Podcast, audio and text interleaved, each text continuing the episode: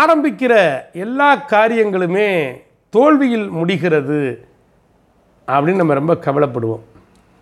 இதுக்கு ஏதாவது பரிகாரம் இருக்குதா? நிச்சயமாக இருக்குது. எடுத்த காரியத்திலே முழுமையான வெற்றி பெற வேண்டும் என்று சொன்னால் பனிரெண்டு ராசிக்காரர்களும் நான் சொல்லப்போவதை செய்தால் அது மிகப்பெரிய பரிகாரமாக மாறும். அதனால் ஒரு வேலையை தொடங்குகிறோம், ஒரு தடை வருது, எதனால் வருது அப்படின்னு யோசித்தோம்னா அந்தந்த ராசிக்காரர்கள், அது ஆணாக இருந்தாலும் சரி, பெண்ணாக இருந்தாலும் சரி, குழந்தைகளாக இருந்தாலும் சரி, அந்த ராசி என்பது நமக்கு வேலை செய்து கொண்டு தான் இருக்கும். அப்படி ஒரு காரியத்தில் ஈடுபடுகிற பொழுது அது நமக்கு நன்மை தருமாறு நாம் அந்த காரியத்தை செய்ய வேண்டும். முன்பெல்லாம் ஆலயத்திற்கு நாம் சென்று வழிபாடு செய்து அதை பின்பற்றியது உண்டு. ஆனால் இன்றைக்கு நாம் என்ன செய்ய வேண்டும்? நேசராசிகளை பிறந்தவர்கள் புதிதாக ஏதாவது ஒரு தொழில் அல்லது ஏதோ ஒன்றை தொடங்க இருக்கிறார்கள் என்று சொன்னால், அந்த காரியம் சிறப்பான வெற்றி அடைய வேண்டும் என்று சொன்னால் அவர்கள் ஆலயத்திற்கோ அல்லது ஏழை எளியவர்களுக்கோ துவரம் பருப்பை தானம் தந்துவிட்டு சுப்பிரமணியரை வழிபாடு செய்து தொடங்கினால் அது வெற்றியிலே முடிவடைகிறது. மேசராசி அன்பர்கள் துவரம் பருப்பு அதை தானமாக தர வேண்டும்.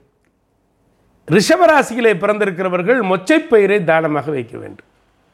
மொச்சைப்பயிரை ஏழைகளுக்கோ அல்லது ஆலயத்திற்கோ தானம் செய்த பிறகு புதிய முயற்சியிலே இறங்கினால் அவர்கள் அற்புதமான பலனை பெற முடியும். அங்கே ரிஷபராசி அன்பர்களுக்கு சிவபெருமானுடைய அனுகிரகம் பரிபூரணமாக இருக்கும். மிதுனராசி அன்பர்கள் கற்கண்டு, நல்ல கற்கண்டு, டைமண்ட் கற்கண்டில் நல்ல கற்கண்டு, கற்கண்டுகளை ஆலயத்துக்கு வருபவர்களுக்கு கொடுக்கலாம், ஆலயத்திற்கு வாங்கி கொடுக்கலாம், தானம் செய்து பெருமாள் ஆலயங்களிலே இந்த வழிபாட்டை செய்துவிட்டு நீங்கள் காரியத்தை தொடங்கினால் எதிர்பார்த்த வெற்றி என்பது கைமேலே கிடைத்து விடுகிறது. அடுத்து கடகராசி அன்பர்கள் புதிதாக ஒரு காரியத்தை தொடங்கும் முன்பாக முனை முறியாத பச்சரிசியை தானம் செய்ய வேண்டும். அம்பிகை அம்மன் ஆலயங்களுக்கு சென்று பச்சரிசியை தானம் செய்து காரியங்களிலே இறங்கினால் சிறப்பான வெற்றிகளை பெற முடியும். சிம்மராசி அன்பர்கள் அவள், எல்லாம் வல்ல கிருஷ்ண பரமாத்மாவுக்கு பிடித்த அவள் தானத்தை செய்து இங்கே நீங்கள் வழிபட வேண்டியவர் சிவபெருமான். அவரை வழிபட்டு எந்த ஒரு செயலையும் தொடங்கினால் உங்களுக்கு வெற்றியை தந்துவிடுகிறது.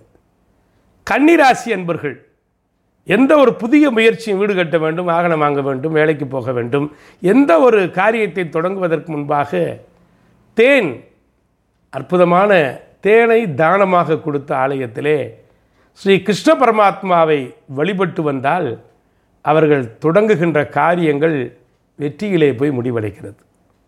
துலாம் ராசிக்காரர்கள் புதிதாக எந்த காரியத்தில் ஈடுபட்டாலும் நாட்டு சர்க்கரை தானம் கொடுத்து அம்மன் ஆலயங்களிலே சென்று இந்த நாட்டு சர்க்கரையை தானமாக கொடுத்து அம்பாளை தரிசனம் செய்து பிறகு அந்த காரியத்தை தொடங்கினால் வெற்றி நிச்சயமாக கிடைக்கிறது.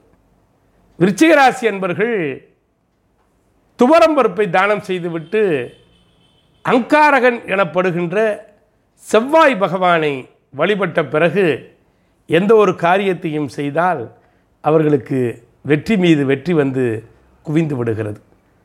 தனுசு ராசி என்பர்கள் ஆலயத்திற்கு சென்று பேரிச்சம்பழங்களை தானமாக கொடுத்து நவ கிரகங்களிலே இருக்கக்கூடிய பிரகஸ்பதி குரு, தட்சிணாமூர்த்தி அல்ல, நவ கிரகங்களில் இருக்கக்கூடிய குரு பகவானை வழிபாட்டு செய்தால் நீங்கள் தொடங்குகிற காரியம் அத்தனையும் வெற்றியை கொண்டு வந்து தரும். மகர ராசி அன்பர்கள் இவர்கள் கருப்பு எல், நிறைய எல் வந்திருக்கிறது, கருப்பு எல், எந்த ஒரு காரியத்தில் ஈடுபடுவதற்கு முன்பாக கருப்பு எல்லை தானம் செய்து ஸ்ரீ ஆஞ்சநேயரை வழிபாடு செய்துவிட்டு அந்த காரியங்களிலே ஈடுபட்டால் உங்கள் வெற்றி உங்கள் கைகளிலே வந்து தவழ்கிறது. கும்பராசி அன்பர்கள் அவர்களும் இந்த கருப்பு எல் தான் அவர்களுக்கும் பரிகாரம். அதை தானம் செய்து அனுமானை ஆஞ்சநேய பகவானை வழிபாடு செய்து காரியங்களை தொடங்கினால் நல்ல பலன் கிடைக்கிறது. நிறைவாக மீனராசி என்பர்கள் மீனராசி என்பர்கள் கற்கண்டுகளை தானம் செய்து பைரவரை வழிபாடு செய்ய வேண்டும். கற்கண்டை பைரவர் முன்பாக வைத்து ஒரு எலுமிச்சம்பழத்தையும் சேர்த்து வைத்து வழிபாடு செய்து அந்த காரியத்தை தொடங்கினால் மிகச்சிறப்பான ஒரு உன்னதமான நிலையை அடைய முடியும்.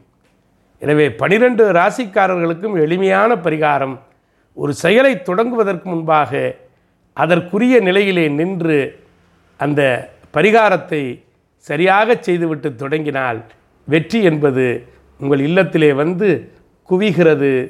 பெரு